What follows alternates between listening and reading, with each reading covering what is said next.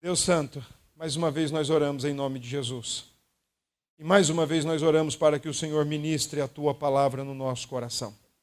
Oramos para que tragas luz ao entendimento daquele que fala, como também ao entendimento daquele que ouve, para que todos, sem exceção, possamos sair daqui nesta noite com a tua palavra esclarecida diante de nós e, ao mesmo tempo, com indicativos do Senhor para a nossa vida cristã. Ajuda-nos, ó Deus, perdoa os nossos pecados. É assim que oramos. E oramos no nome de Cristo Jesus. Amém.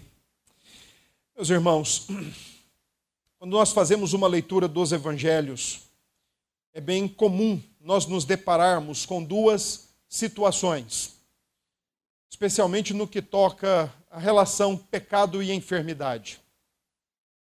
Nem toda a enfermidade no Novo Testamento de acordo com o próprio Senhor Jesus, era resultado direto do pecado de uma pessoa. Mas por outro lado, parece que o, Jesus, o Senhor Jesus ele faz essa conexão de que aquela pessoa estava doente por causa de um pecado seu. A título de ilustração, é só você lembrar, por exemplo, que quando os apóstolos passam por uma, um jovem cego, um homem cego, e eles têm a informação que aquele homem é cego desde o nascimento dele, os discípulos se voltam para Jesus e perguntam: quem pecou? Este ou os pais? Ele pecou ainda no ventre? Ou os pais pecaram para ele estar sendo castigado com a cegueira física, com a cegueira visual, com a cegueira? E o Senhor Jesus olha para os apóstolos e diz o seguinte: Olha, nem ele nem os pais dele pecaram, mas isso é para a glória de Deus. Isso daí, o Senhor Jesus está dizendo para os discípulos da seguinte forma: olha, o que ele tem, essa cegueira que ele tem, ela não é resultado de um pecado direto dele, ainda no ventre, como também não é resultado direto do pecado dos pais dele, que em meio à gestação ou ante a gestação acarretou na cegueira do seu filho. Mas por outro lado, parece que o Senhor Jesus faz esta conexão de que há doenças, há situações físicas, psíquicas até, que são conectadas ao pecado. Por exemplo, quando o Senhor Jesus ora, vê, encontra com um paralítico no tanque de Betesda, ele diz, depois de curá-lo, depois de restaurá-lo, ele diz: Olha, vá em paz, não peques mais, para que não te suceda coisa pior. Ali o Senhor Jesus parece fazer essa conexão de que de fato o pecado pode trazer problemas físicos, psíquicos emocionais. Essa é a mesma linguagem do Salmo 6. O Salmo 6, ele não é um salmo tão simples de olhar para ele. Porque, por exemplo, irmãos, quando você vai pesquisar alguma coisa em torno do salmo que nós fizemos a leitura, até mais ou menos o século XIX, os intérpretes das escrituras sagradas interpretaram o Salmo 6 como um salmo de penitência. Conduzidos, é óbvio, pelos primitivos pais da igreja, pelos primitivos bispos da igreja, que entendiam que o Salmo 6, junto com o 32, o 38, o 51, o, 120, o 102, o 130, o 143, todos esses salmos eram considerados como salmos de penitência. Um salmo de penitência é um salmo para ser cantado por causa do pecado. Até o século XIX, a maioria dos intérpretes bíblicos, intérpretes confiáveis, intérpretes que nós conhecemos e estimamos, todos eles vão nessa direção. Um salmo de penitência, o salmo do filho que pecou contra o pai. Mas do século XX para cá, alguns estudiosos do Antigo Testamento tem ido na direção oposta. Tem ido na direção de que o Salmo 6 é um salmo de penitência, sim, mas não por causa de um pecado, mas por causa de um estado físico, um estado da saúde de Davi, um estado precário, um estado debilitado. Esse estado nós podemos olhar, por exemplo, logo no versículo 2, quando ele diz: Sara-me porque eu me sinto debilitado os versículos 6 e 7, quando ele diz que alaga o leito de lágrimas, os olhos estão envelhecidos de mágoa, de ranço no coração. E então, a partir do século 20 para cá, muitos começaram a entender o Salmo 6 como o salmo da oração de um filho que está pedindo para o seu Deus amenizar na provação. Não necessariamente resultado de um pecado. Embora as nações antigas, e por exemplo, você consegue ver isso no livro de Jó, é, se nós formos situar o livro de Jó, e eu acredito que é uma boa nós situarmos o livro de Jó entre Noé e Abraão, os acontecimentos da vida de Jó. Então, se você fizer isso, se você alocar os acontecimentos da vida de Jó entre esse período tão remoto, entre Noé e Abraão, você vai perceber nas figuras dos amigos de Jó, dos três amigos de Jó, você vai perceber a compreensão tanto do autor, Moisés, como dos três amigos dele e como do próprio Jó ao longo do livro. Um, um degladiar nos diálogos entre eles e a própria percepção de Moisés. Primeiro vamos para a percepção de Moisés quando ele fala de Jó. E vocês vão entender por que, que eu estou falando tanto de Jó. Jó tem uma conexão muito grande com o Salmo 6. A percepção de Moisés, logo nos dois primeiros capítulos do livro de Jó, são a seguinte: é a seguinte: em tudo isso não pecou Jó. Ora, por que, que Moisés, por duas vezes, enfatiza isso no livro de Jó? É simples. Ele quer mostrar que o que está acontecendo a Jó não é necessariamente, diretamente, resultado de pecado. Essa é a percepção de Moisés, o autor. Está escrevendo os registros, que está registrando o que aconteceu. A percepção de Jó, ao longo do livro, vai ser de auto-justificar-se. Vai ser de apresentar os seus méritos para então dizer: Poxa, eu estou passando o que eu não mereço. A percepção dos três amigos de Jó é: Você pecou. E a percepção da esposa de Jó, vamos agregá-la também ao cenário, a percepção da esposa de Jó é a seguinte: amaldiçoa esse teu Deus e morre, porque eu já fiz isso. Eu já fiz isso. No meu coração eu já rejeitei esse Deus, então faça o mesmo e, e se entrega logo. Então, se você olhar para essa percepção tão antiga de que o sofrimento está obrigatoriamente conectado ao pecado, você tem a percepção dos autores do século XX e do próprio salmista, creio eu, Davi, que está dizendo o seguinte: olha, eu posso estar passando pelo que eu estou passando e necessariamente não estou sendo alvo de uma punição por causa de um pecado, mas eu estou sendo afligido e provado porque o meu Deus me trata como um pai. Então você tem as duas condições aqui de olhar para o texto. Especialmente se você olhar do início para o fim, se você olhar do verso 1 para o verso 10, você vai dizer: é pecado. Mas se você olhar do verso 10 para o verso 1, você vai dizer: é provação. Porque do verso 1 em diante, Davi já fala logo duas coisas muito importantes. Senhor, a minha, uh, não me repreendas na tua ira, e no versículo 3, a minha alma está profundamente perturbada. Irmãos, o que é que perturba a alma? Pecado. O que perturba a alma é pecado. Embora nós tenhamos dado os outros nomes ao boi, mas o que perturba a alma é pecado. Então, se você olhar do verso 1 em diante, você vai dizer: é, Davi está lamentando por um pecado. Não é à toa, por exemplo, Calvino, Lutero, uh, o próprio Spurgeon, o próprio, um autor do século XVIII chamado William Plummer, todos eles vão na perspectiva de que é um pecado. Davi está lamentando por seu pecado. E a maioria deles diz assim: olha, provavelmente pelo pecado com Batseba. Provavelmente pelo pecado com Batseba. Eu quero ir nessa tese. Quero ir nessa direção. Que Davi, no Salmo 6, está lamentando por seu pecado.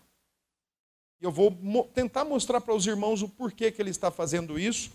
Ao final, eu quero dizer como esse salmo ajuda o crente do tempo de hoje. E é obviamente que nós vamos levar esse salmo até o Senhor Jesus Cristo.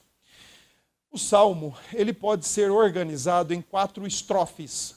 Como era uma oração, como era uma oração e era para ser cantado, então ele pode ser organizado em quatro estrofes. Do verso 1 ao verso 3, uma estrofe. Do verso 4 ao verso 5, a segunda. Do verso 6 ao verso 7, a terceira estrofe. E do verso 8 ao verso 10, a quarta e última estrofe. Antes, porém, dos, de nós irmos para as estrofes das as orações, são quatro orações. São quatro estrofes para serem cantadas, mas antes de tudo foram quatro pequenas orações, quatro clamores do próprio Davi. O salmo diz assim: Ao mestre de canto com instrumento de oito cordas, salmo de Davi. Irmãos, isso faz parte do texto original. O que não faz parte do texto original é essa parte em negrito quando escrevem aí nas nossas versões e que pode diferenciar, Davi recorre à misericórdia de Deus. Isso aí não faz parte do texto, conforme cópias foram sendo preservadas. Mas ao mestre de canto, sim. E isto aqui indica quem, a quem ele está direcionando essa oração, ao mestre de canto, como essa oração deveria ser cantada ou tocada, e por isso, quando coloca com instrumentos de oito cordas, quando Davi exprime, exprime o salmo e depois ele registra o salmo, então ele manda ao mestre de oito cordas, manda ao mestre de canto e diz: Olha, isso aqui deve ser cantado e tocado com um instrumento de cordas. Não tem nenhum significado espiritual por trás disso. Eu estou dizendo isso porque amanhã ou depois você pode ir pesquisar o Salmo 6, e aí você vai ver, por exemplo, Gregório de Nissa, no século 4 e 5, dizendo que oito cordas aqui é uma referência ao oitavo dia eterno. Não tem nada a ver com isso. É um instrumento mesmo. Não me perguntem, eu, eu sou uma negação para instrumento. Então não me perguntem que tipo de instrumento é esse. Se era uma harpa, se era uma cítara, se era um violão, uma viola, não me perguntem, eu não sei. Era um instrumento de oito cordas. E aí a informação final, a autoria foi Davi, a autoria de Davi. As orações que estão contidas no Salmo 6 são, primeiro, a oração de um filho pecador. Segundo, a oração de um filho amedrontado. A oração de um filho ferido. A oração de um filho confiante. Tudo isso está no Salmo 6. Então vamos para o texto. Primeiro, do verso 1 ao verso 3. Senhor, não me repreendas na tua ira, nem me castigues no teu furor. Tem compaixão de mim, Senhor, porque eu me sinto muito debilitado. Sara-me, Senhor, porque os meus ossos estão abalados. É, também a minha alma está profundamente perturbada. Mas tu, Senhor, até quando? Até quando? Irmãos, não tem como. Primeiro lugar, vamos considerar que Davi está de fato lamentando, chorando, clamando a Deus por causa do seu pecado. Então, primeiro versículo: Não me repreendas na tua ira. Eu quero ilustrar logo aqui, para você entender o que é que Davi está dizendo. Imagine que o seu filho ou a sua filha fez uma grande besteira em casa e você foi tomado por um instante de ira, de raiva, e você foi para cima dele para bater. Mas ele é seu filho. Mas tomado de ira, porque ele fez o que não era para fazer, você foi para cima dele. E é por isso que a turma sempre diz: olha, não pegue, não bata no seu filho quando você estiver muito nervoso ou muito irado. Porque você corre o risco de perder as estribeiras. A linha, a linha é muito tênue entre a disciplina e o espancamento. Entre um castigo corretivo e um, e um ato de violência é uma linha muito tênue. E você pode ultrapassá-la ela, ultrapassá-la porque ah, você não está emocionalmente equilibrado, então se você ultrapassá-la, vai dar problema.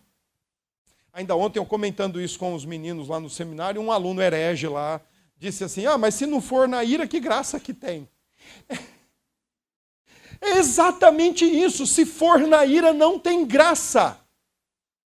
Se for na ira, se for debaixo da ira, não tem graça, mas não é a graça do gracejo, a graça da correção não tem graça. Então imagine, você que é pai e mãe, o seu filho fez lá aquela besteira que não era para ter sido feita, você foi tomado de ira, não uma ira santa, mas uma ira humana, aquela que não produz a justiça de Deus, de acordo com Tiago. e você se exasperou tanto que você foi para cima dele. E aí imagina o seu filho repentinamente dizendo assim: Papai, olha, o senhor pode me bater, mas espera a tua ira passar. Imagina se um filho falasse isso para a gente. O susto que nós teríamos. Não, papai, olha, o senhor pode me castigar. Mamãe, a senhora pode me castigar. Pode, pode bater com a vara de marmelo, mamãe. Mas olha, espera a tua ira passar. O que Davi está dizendo aqui no verso 1 é exatamente isso. Senhor, o senhor pode me disciplinar. Eu fiz por onde? Eu fiz por merecer. Eu realmente fui contra o Senhor. Senhor, lá em Atos vão dizer no futuro que eu fui um rei segundo o teu coração, mas eu errei contra o Senhor, eu pequei contra o Senhor. O Senhor está certo em me disciplinar, em me repreender, mas não na tua ira. Porque se o Senhor me repreender na tua ira, quem é que vai subsistir? Então o Senhor pode me castigar. Tanto é que Davi expressa essa consciência em 2 Samuel 24, quando ele faz lá o que ele não devia, quando ele faz o censo, ele conta o que não era para contar, ele enumera o que não era para enumerar, e o Senhor dá a ele três opções. Ele diz: Não, eu prefiro cair na mão de Deus. Eu não quero cair na mão dos homens, eu quero cair na mão de Deus. Nem meu povo caia, mas eu, se, é, como é para mim, como é facultado a mim a opção, então eu vou para a mão de Deus porque ele tem misericórdia. Então Davi não está dizendo assim, não, eu não quero ser castigado, eu sou o rei, eu sou o dono de tudo isso aqui, eu estou em cima de tudo isso aqui, a lei não se aplica a mim, pelo contrário, Davi está dizendo, Senhor, a tua lei se aplica a mim, o Senhor tem todo o direito de me castigar, de me repreender, de me bater, de me colocar com a cara no canto da parede, olhando para a parede, de me colocar sobre os joelhos, com os joelhos sobre o milho. O Senhor pode fazer tudo isso, mas olha, não faça isso na tua ira. Irmãos, aqui é a oração de um filho para um pai. Não é a oração de um detento para um juiz. Aqui existe o relacionamento pactual do rei de Israel com o Deus de Israel. Me corrijas, mas não na tua ira. Tem compaixão de mim. E aí o verso 2 e verso 3 começam a mostrar, por exemplo, o que o pecado faz com o ser humano. Verso 2: Os meus ossos estão abalados. A gente acha que pecado é coisa só espiritual e que não traz nenhum afetamento físico, psíquico ou emocional. É só você lembrar do próprio Davi, no segundo salmo de penitência, ao longo do saltério, no salmo 32, depois do perdão de Davi, do Senhor Deus, da restauração de Davi, por causa do pecado de Batseba, Davi diz assim: Enquanto eu me calei, os meus ossos eram consumidos. E eu não acredito que essa seja uma linguagem apenas poética ou simbólica, ou com, com um significado posterior, ou alegórico. Mas quando Davi fala de ossos, ele está falando de ossos mesmo, estrutura física. Eu me sinto debilitado, eu me sinto fraco, eu me sinto abalado, Senhor. Não me repreendas na tua ira. E o que traz a ira de Deus, irmãos, é pecado. Quando Deus nos prova, Ele não nos prova porque está irado. Quando Deus nos prova, nos prova como um pai querendo ver o bom, o bem-estar e o bom avanço do seu filho. Mas quando Deus se ira é por causa de pecado. É o pecado que faz Deus se irar. E da mesma forma que o pecado faz com que Deus se ire contra nós, o pecado traz seus prejuízos para dentro de nós e em nossa estrutura. Os meus ossos estão abalados, eu me sinto debilitado, eu me sinto fraco. E a minha alma está profundamente perturbada, irmãos. Jó esteve profundamente perturbado. Mas Jó não pecou. Davi pecou minha alma está profundamente perturbada, ansioso, angustiado, incrédulo, agitado, me sentindo culpado, me sentindo sem perdão, me sentindo inadequado à presença de Deus. A minha alma está perturbada, ela se revolta dentro de mim. Eu vou para um lugar não está bom, eu vou para outro não está bom, nada me agrada, nada me satisfaz. A minha alma está perturbada. E aí, irmãos, a linguagem mais importante de todos esses três primeiros versos. Mas tu, Senhor, até quando? E aí, começo do verso 4 diz: Volta-te. Davi não tem a percepção de uma perda de salvação. Ele nem está discutindo isso. Davi não está discutindo aquilo que nós discutimos agora, né? Se perde ou se não perde salvação. Davi não está discutindo isso. Davi está, está consciente de que o que ele fez e aí, se tratando do pecado de Davi, não tem só um, porque ele era homem como nós, mas se foi o pecado de com Batseba, se foi o pecado da sua má criação, má educação aos filhos, a ponto de levar um filho a ser o seu perseguidor, o seu carrasco, como Absalão no Salmo 3, uma coisa é certa: Davi tem compreensão de que ele pecou contra Deus ele pede para Deus aliviar o castigo, aliviar a punição, aliviar as chineladas. Ele compreende que o seu pecado se espalha e traz problemas não só para o seu a sua vida, a sua alma, o seu coração, mas também traz para o seu lado físico. Os ossos estão abalados, ele está todo debilitado. E aí ele inicia o verso 4 dizendo: Volta-te, Senhor. A linguagem como que houve um distanciamento. Volta-se para mim agora. Volta volta o rosto para mim, olha novamente para mim.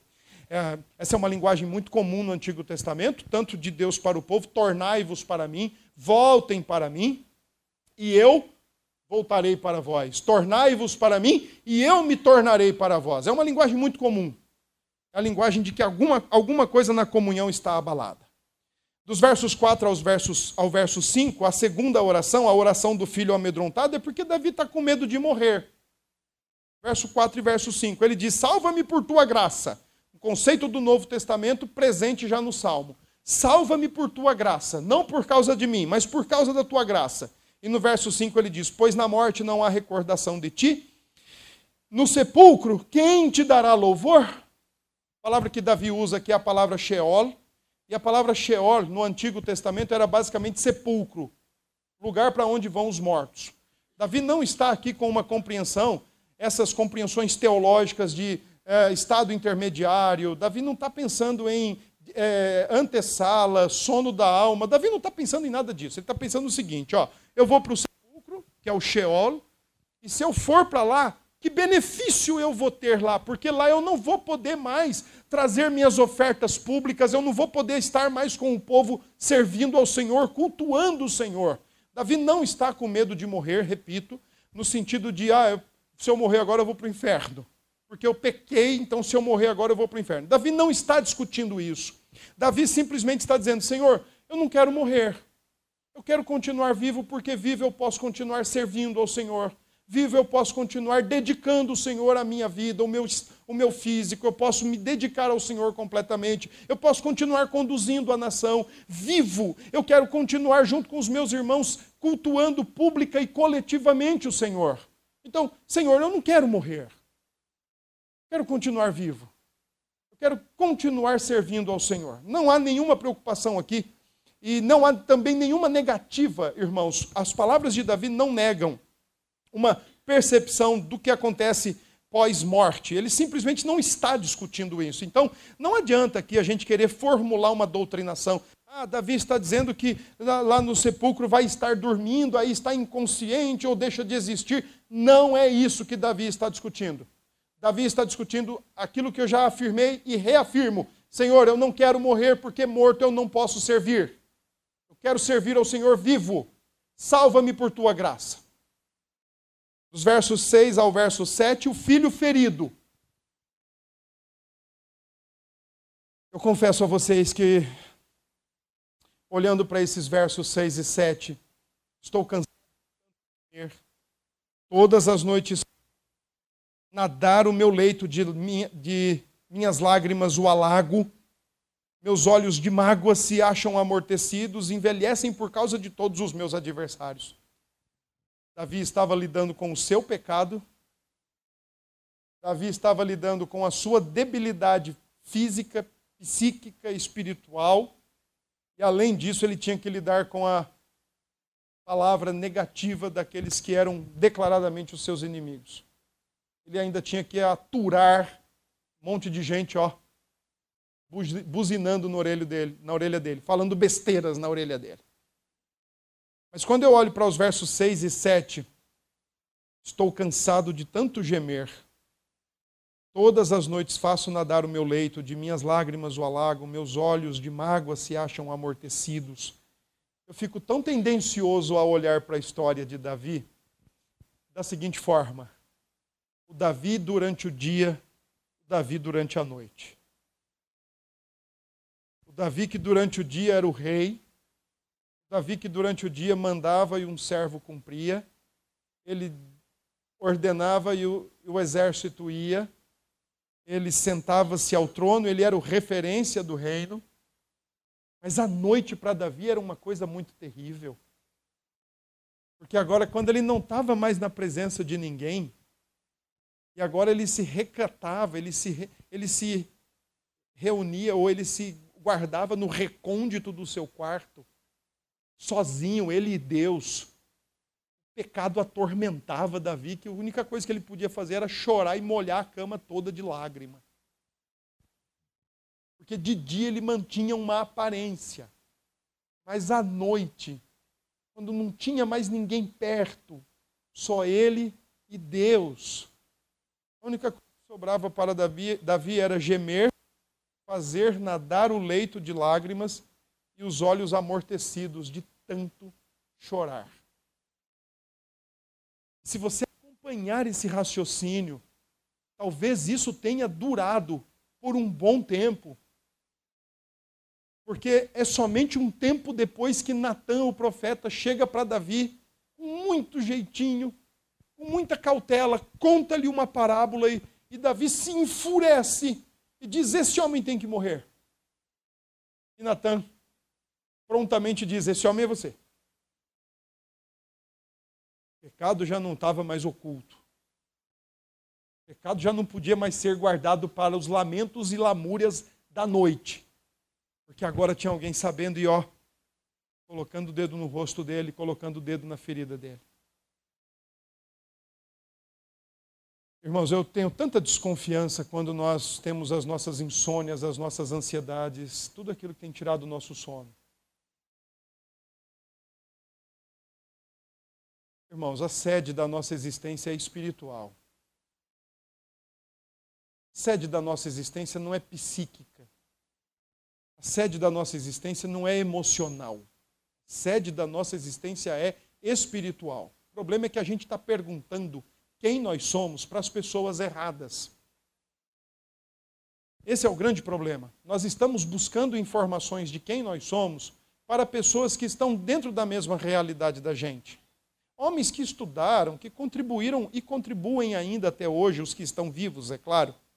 Mas, irmãos, a gente tinha que fazer como Davi fez, no Salmo 8. Quando Davi quis saber quem ele era, ele foi procurar com Deus. O que é o homem? Para que dele te lembres. O problema é que nós estamos procurando nas fontes erradas e com as pessoas erradas informações de quem nós somos. Então chega um e diz: olha, isso é problema do psique ou da psique. Olha, isso é problema das suas emoções, ou isso é problema do cérebro. Irmãos, cérebro não produz depressão. Cérebro não produz angústia. Cérebro não produz ansiedade. O que produz tudo isso é um coração incrédulo, é um coração pecaminoso. E quando a gente geme à noite no nosso quarto na nossa cama e a gente não consegue dormir, e aqueles que alagam o seu colchão, e eu sei que alagam, porque eu já alaguei também os meu, o meu, Irmãos, isso é fruto do nosso coração caído. Isso é fruto do nosso coração pecaminoso. Não, não dá para olhar de outra forma. Porque, biblicamente, eu não quero saber do que teóricos disseram acerca do homem, eles não esgotam o assunto. Quem pode esgotar o assunto é o Criador. Quem diz o que nós somos, quem diz o que nós passamos e quem diz que o qual de fato é o nosso verdadeiro problema é o Criador. Por exemplo, se os logias do nosso tempo fossem confiáveis, eles diriam aquilo que Deus diz. O problema do homem é pecado. Simples. Mas não são não seguem a ótica bíblica, não seguem a ótica cristã, não seguem a ótica da, daquilo que nós vivenciamos com a palavra de Deus. E aí o que acontece é o seguinte: parece que nós, com as nossas crises de ansiedade, com as nossas crises de angústia, com a nossa depressão, aí nós vamos para médicos para tratar daquilo que fundamentalmente é espiritual. Que tem a sua sede no coração, e, a, e o coração é aonde nós damos respostas para Deus. Ou nós damos respostas boas e obedientes e amorosas, ou nós damos respostas más, rebeldes e até mesmo de apostasia no nosso coração. Então, Davi, quando diz assim: Olha, eu estou cansado de gemer, e às noites eu faço nadar o meu leito, é o homem que está com o pecado guardado e não confessa diante de Deus. É o homem que de dia vive aquela publicidade toda, vive aquela sociabilidade bacana, mas quando vai chegando a noite ele começa a pensar assim: ai, não vou dormir hoje. A minha consciência vai, Deus, através da minha consciência, vai estrondar no meu coração e é mais uma noite que eu não vou conseguir dormir. E aí, dos versos 8 aos versos 10, mesmo num cenário do seu pecado, no cenário amedrontado e num cenário ferido, como esse do verso 6 e verso 7, verso 8 a 10, o próprio Davi, o salmista, ainda se mostra um homem muito confiante em Deus muito confiante em Deus. Primeiro, no verso 8, ele direciona uma palavra aos seus inimigos, né? Aqueles que estão olhando de fora o que está acontecendo com ele e bombardeando com comentários e palavras. Verso, a parte A do verso 8: Apartai-vos de mim, todos os que praticais a iniquidade. E da parte B em diante, ele dá as bases para continuar buscando a Deus. Primeiro, para que Deus o castigue, mas castigue não na ira. Castigue como pai não como juiz ou como carrasco. Segundo, as bases para saber que Deus vai livrá-lo da morte. E ele vai continuar vivendo na terra dos vivos, ou como diz nossos irmãos, na terra dos viventes, e vai continuar cultuando e celebrando ao Senhor. E três, ele bases que ele tem para continuar confiando em Deus, que Deus vai tirá-lo desse leito alagado de lágrimas. As bases são: ele ouve a voz do meu lamento, verso 8. Verso 9, ele ouve a minha súplica, ele acolhe a minha oração. Davi não está falando ao vento, Davi não está falando ao léu, e Davi não está pagando caro para um psicólogo passar a cara de que está interessado no problema dele, mas não está nem aí para ele.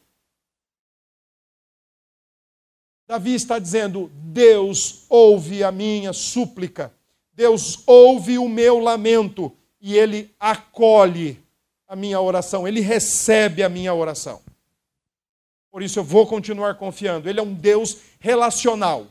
Ele não é uma força ativa no universo, uma força impessoal, um ser impessoal ou algo impessoal. Ele é um Deus pactual, um Deus que tem uma aliança comigo e eu tenho uma aliança com ele. Eu falhei, mas ele não falha. Então eu vou continuar confiando e vou colocar diante do Senhor a minha oração, porque ele acolhe a minha oração.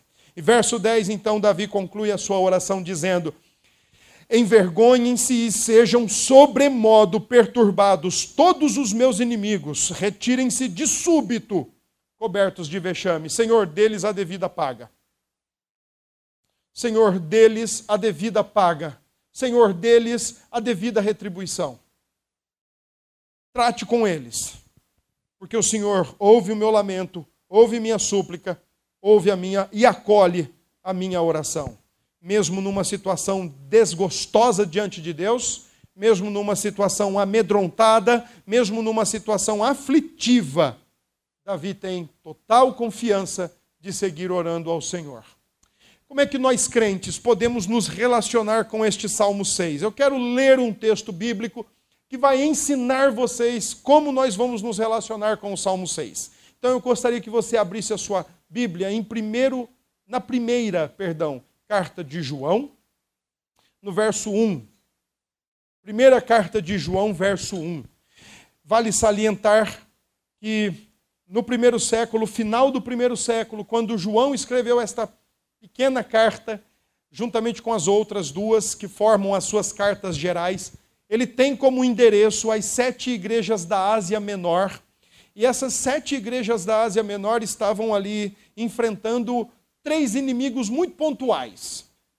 O primeiro deles, o docetismo, que já era um braço de um gnosticismo ainda, digamos ali que embrionário, ainda no tubo de ensaio do laboratório da heresia, mas eles já estavam lidando tanto com o docetismo, dizendo Jesus não veio em carne, estavam lidando com o gnosticismo, Jesus não é Deus, porque o espírito bom não se une a uma matéria boa, mas também estavam lidando com o serintianismo, que entendia que Jesus não era o Messias. Ele deixou de ser o Messias na cruz quando o Espírito se retirou deles. Se retirou dele, perdão. E aqui, dos versos 5 ao verso 10, João mostra para os leitores da sua carta como nós crentes precisamos aprender a lidar com o nosso pecado. Porque nós somos crentes que pecam, irmãos. E pecado, irmãos, não é para a gente estar tá guardando. Pecado é para a gente confessar, abandonar, deixar e alcançar misericórdia. Coração de crente não pode ser porão para pecado. Não pode. O problema é que às vezes a gente peca e por amor à pele, por amor à reputação, a gente não confessa. A gente peca contra o próximo e não procura para se restaurar. A gente peca contra Deus e não confessa o nosso pecado e não deixa o nosso pecado. E fica juntando e acumulando pecado no coração. Aí depois vai para psicólogo e psiquiatra achando que vai resolver. Irmãos, para culpa só tem um remédio: é o sangue de Cristo. Para culpa não existe outro remédio. Se existisse, não precisaria de uma cruz. Não haveria essa necessidade. O problema é que nós, crentes, nós temos uma, uma postura de amor à própria pele em demasia. Alguns anos, ah, dois anos, acho que dois ou três anos atrás, eu não vou me recordar bem, eu já estou nessa fase de não recordar bem o que está acontecendo, nem na semana passada. Mas eu acho que há dois, três anos atrás, nós tivemos uma reunião aqui na Paraíba, aqui em João Pessoa, com o, o, o pastor da nossa igreja, da igreja presbiteriana, ele é secretário nacional de apoio pastoral. E ele foi solicitado por um presbitério, numa região do Brasil, porque um pastor lá tinha pecado e tinha deslizado feio, tinha pecado feio contra o Senhor e contra a igreja, e agora estava dando trabalho. Não estava querendo ser tratado, devidamente tratado. Não estava querendo ser devidamente corrigido. E aí então chamaram o secretário nacional para ir conversar com ele. As desculpas daquele homem foram as mais tolas e mais egoístas possível. Porque ele disse assim: Olha, se vocês me disciplinarem ou se vocês me tratarem, como é que vai ficar minha reputação? E aí o secretário nacional, muito sabiamente e biblicamente, disse assim: Você não pensou na reputação de Cristo quando você fez o que fez. Você não pensou na reputação do Evangelho. Você não pensou na reputação da igreja. E agora está preocupado com a sua reputação? Egoísmo? Amor demasiado à própria pele? Irmãos, pecado não se acumula não é à toa que a Escritura diz a seriedade do pecado. Quando a gente acumula pecado no nosso coração, a coisa tende a ficar cada vez pior. Cada vez pior. E aí nós temos que concordar com Davi. Enquanto a gente se cala, os nossos ossos vão envelhecendo dentro da gente. Olha o que João diz nos versos 5 em diante. Ora, a mensagem que da parte dele, da parte de Cristo, temos ouvido e vos anunciamos é esta: que Deus é luz e não há nele treva nenhuma. Se dissermos que mantemos comunhão com Ele e andarmos nas trevas, mentimos e não praticamos a verdade. Então aqui João já está dizendo: olha, se você é crente, meu irmão, pare de, pare de ter uma vida dominada e determinada pelo pecado. Porque é impossível você unir água e óleo, misturar água e óleo e gerar uma terceira substância. Elas não se misturam. Santidade e pecaminosidade não deveriam e não se misturam. Ou é de Cristo ou não é de Cristo. Verso 7: Porém, andarmos na, se porém andarmos na luz, como Ele está na luz, mantemos comunhão uns com os outros, e o sangue de Jesus, seu Filho, nos purifica de todo pecado. Se dissermos que não temos pecado nenhum, a nós mesmos nos enganamos. Nós somos pecadores, irmãos. Nós temos pecado em nós, nós cometemos pecado em nós. E fora de nós, e contra Deus, e contra o próximo. Nós pecamos e nós precisamos admitir isso. Nós não temos meros problemas. Nós não temos meras dificuldades. Nós não temos meras doenças. Nós temos pecado. É isso que nós temos. E muito. Verso 9. Se confessarmos os nossos pecados, Ele é fiel e justo para nos perdoar os pecados e nos purificar de toda a injustiça. E verso 10: Se dissermos que não temos cometido pecado, fazemo-lo mentiroso e a Sua palavra não está em nós. Se nós, e aqui João está dizendo: olha, se você disser que não comete pecado, você é um mentiroso e você está fazendo Deus mentiroso. Porque Deus diz que nós pecamos. Esse é o diagnóstico dele. Ele não diagnostica da seguinte forma: ah, vocês têm um probleminha. Ah, vocês estão aí com um defeitozinho de fabricação. Não, não, ele diz: vocês pecam. Nós pecamos. Então, se nós não assumirmos isso e dissermos que não cometemos, que na verdade nós temos problemas, nós somos reféns, nós somos vítimas de uma, de uma cultura, de uma sociedade. É, eu não sou egoísta, é que eu preciso brigar pelo meu dia a dia. Eu não sou adúltero. Eu não sou fornicador. Eu não consigo me controlar. Então a gente dá outros nomes ao boi. E é muito comum do nosso tempo, é muito comum da modernidade não só explicar as coisas por um prisma de um problema ou de uma incontinência ou de um desvio de comportamento. Parece até a historinha lá do, do médico e o monstro. Mas a gente está sempre discutindo as coisas é, com nomes é, psicologizados ou, ou, med, ou, ou clínicos. Nós que somos crentes, que somos um povo espiritual e que deveríamos discutir as coisas com termos espirituais mas falar em pecado na sociedade atual é tão é tão obsoleto, é tão retrógrado, né? Está em, tão em desuso. Como é que a gente vai falar em pecado? É melhor falar em problema. Fulano tem um problema de mentir. Um probleminha. Já fulano tem um problema de trair. Já fulana tem um problema de falar demais. Mas é só um probleminha.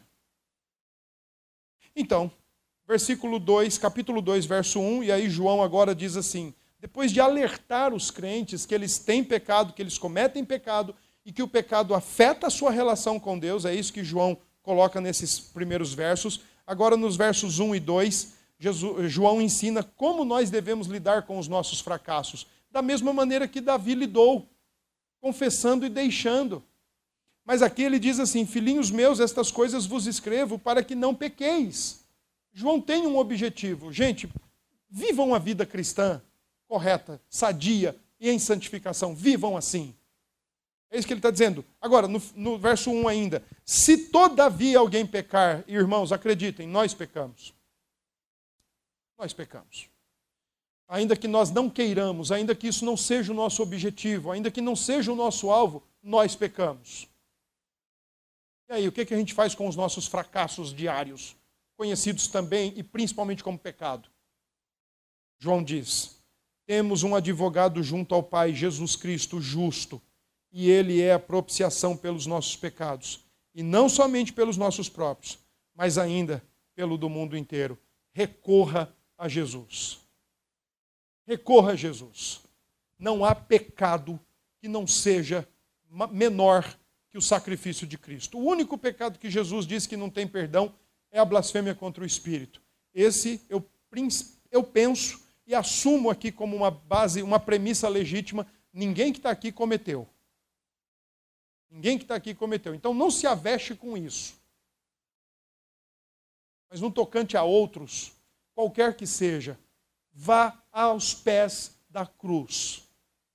Confesse os seus pecados. Confessemos os nossos pecados diante de Deus. Faça da noite um momento para dormir, não para ficar alagando o leito da sua cama.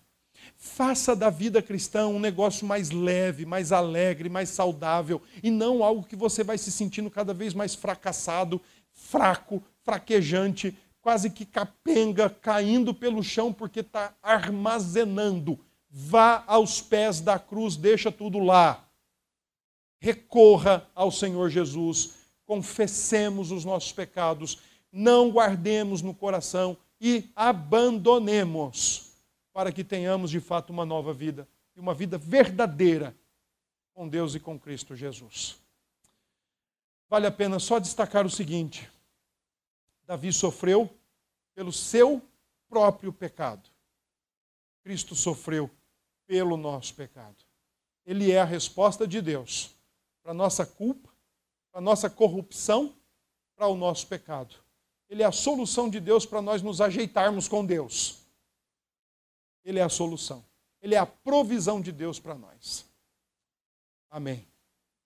Vamos orar? Senhor nosso Deus, nós queremos em nome de Jesus orar ao Senhor e queremos nessa noite confessar diante de Ti o nosso pecado. O Senhor sabe o que cada um de nós tem feito e como nós temos vivido a vida diante do Senhor.